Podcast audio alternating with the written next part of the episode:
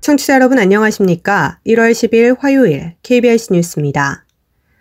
코레일이 코로나19 확산 방지를 위해 올해 설 승차권을 지난 추석 때처럼 온라인과 전화 등 전면 비대면으로 사전 판매한다고 밝혔습니다. 예매는 오는 19일부터 21일까지 사흘간 창측 좌석만 발매되고 1인당 예매 매수는 편도 4매, 전화는 편도 3매로 제한됩니다. 예매 첫날인 19일에 정보화 취약계층을 위해 예매일을 별도로 마련하고 전체 좌석의 10%를 우선 배정했습니다. 이번 예매기간 예약한 승차권은 오는 21일 오후 3시부터 24일 자정까지 결제해야 하고 오는 15일 오후 2시부터 설 승차권 예매 전용 누리집을 통해 명절 승차권 예약 방법을 미리 체험하거나 열차 시간표를 확인하면 됩니다. 코레일 관계자는 코로나 상황이 엄중한 만큼 사회적 거리두기를 지키며 모두가 안전하게 철도를 이용할 수 있도록 적극적 협조를 당부했습니다.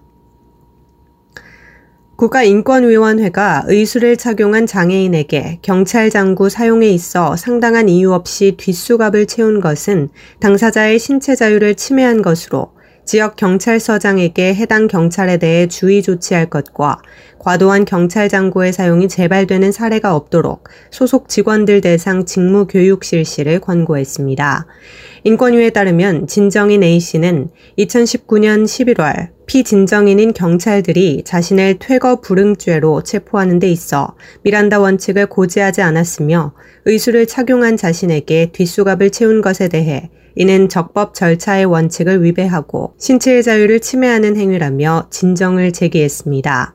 피진정인인 경찰들은 애견숍에 신고를 받고 출동했으며 계약금 관련 분쟁은 경찰이 개입할 수 없는 사안임을 진정인에게 고지하고 소비자 보호원 등 다른 구제 절차를 이용하도록 안내할 것과 계속 업소 내에서 나가지 않으면 업무 방해가 될 수 있는 점 등을 안내했다고 설명했습니다. 이어 그럼에도 진정인은 약 1시간이 경과한 시점까지 계약금을 돌려받아야 한다는 주장만을 반복하며 퇴거에 불응했고 이에 피의 사실을 요지, 체포의 이유와 변호인 선임권, 변명의 기회, 진술 거부권 및 체포 적부심사 청구권이 있음을 고지하고 퇴거 불응으로 현행범 체포했다고 덧붙였습니다. 그러나 인권위는 수갑 등의 경찰 장구는 그 필요성이 인정되는 경우에 한해 사용돼야 하며 사용 요건에 해당하는 경우에도 상황에 따른 사용 방식, 정도 등의 상당성이 인정되는 범위에서 사용돼야 한다고 강조했습니다.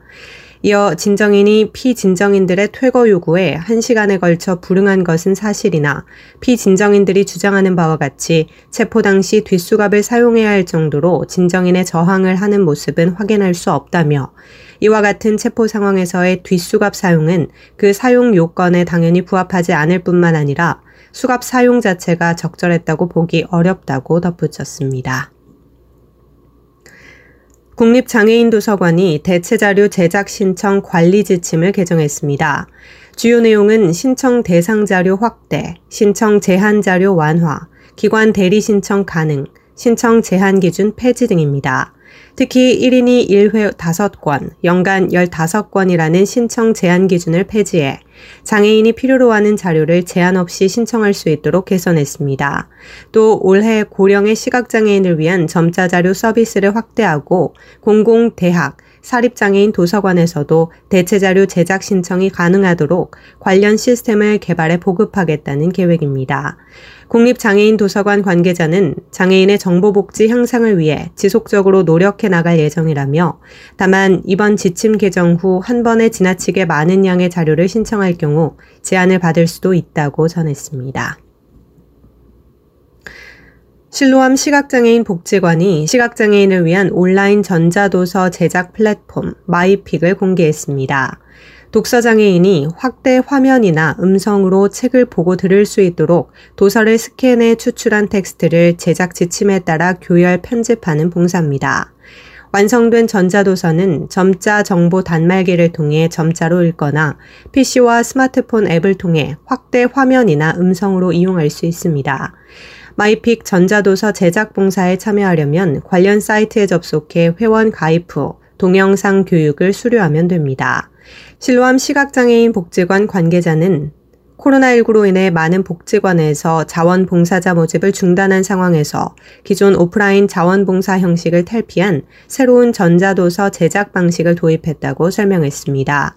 이어 온라인 자원봉사를 실현함으로써 포스트 코로나 시대에 대비하는 한편 전자도서 제작 봉사의 접근성을 향상시켜 다수의 자원봉사자를 확보하고 전자도서 제작 기간을 단축해 이용자가 원하는 도서를 보다 이른 시일 내에 제공받을 수 있을 것으로 기대한다고 덧붙였습니다.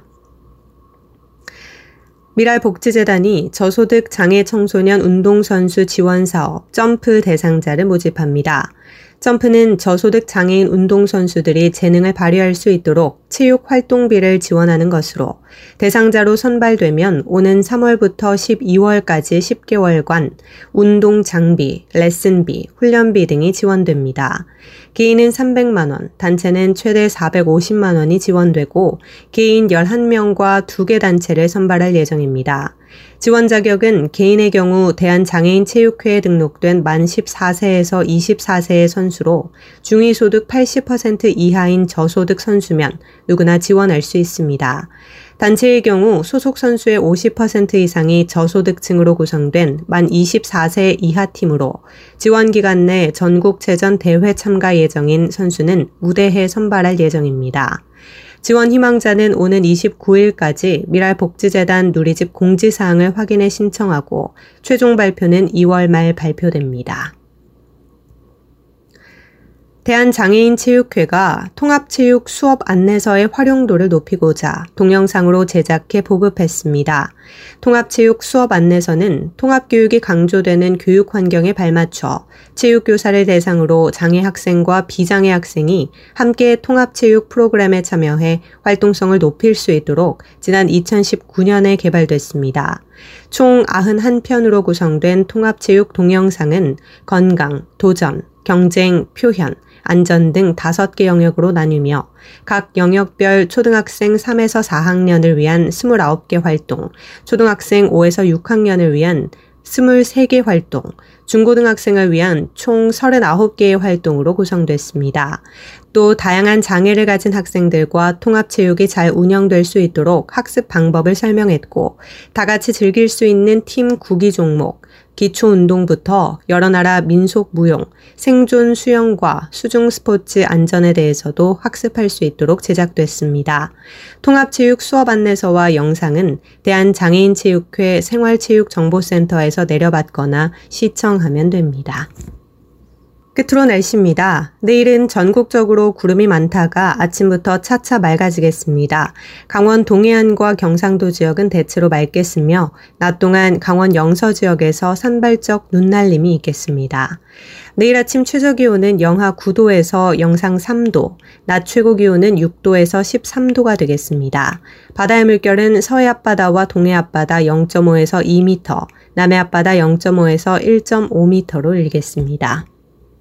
이상으로 1월 12일 화요일 KBIC 뉴스를 마칩니다. 지금까지 제작의 이창훈, 진행의 조소혜였습니다. 고맙습니다. KBIC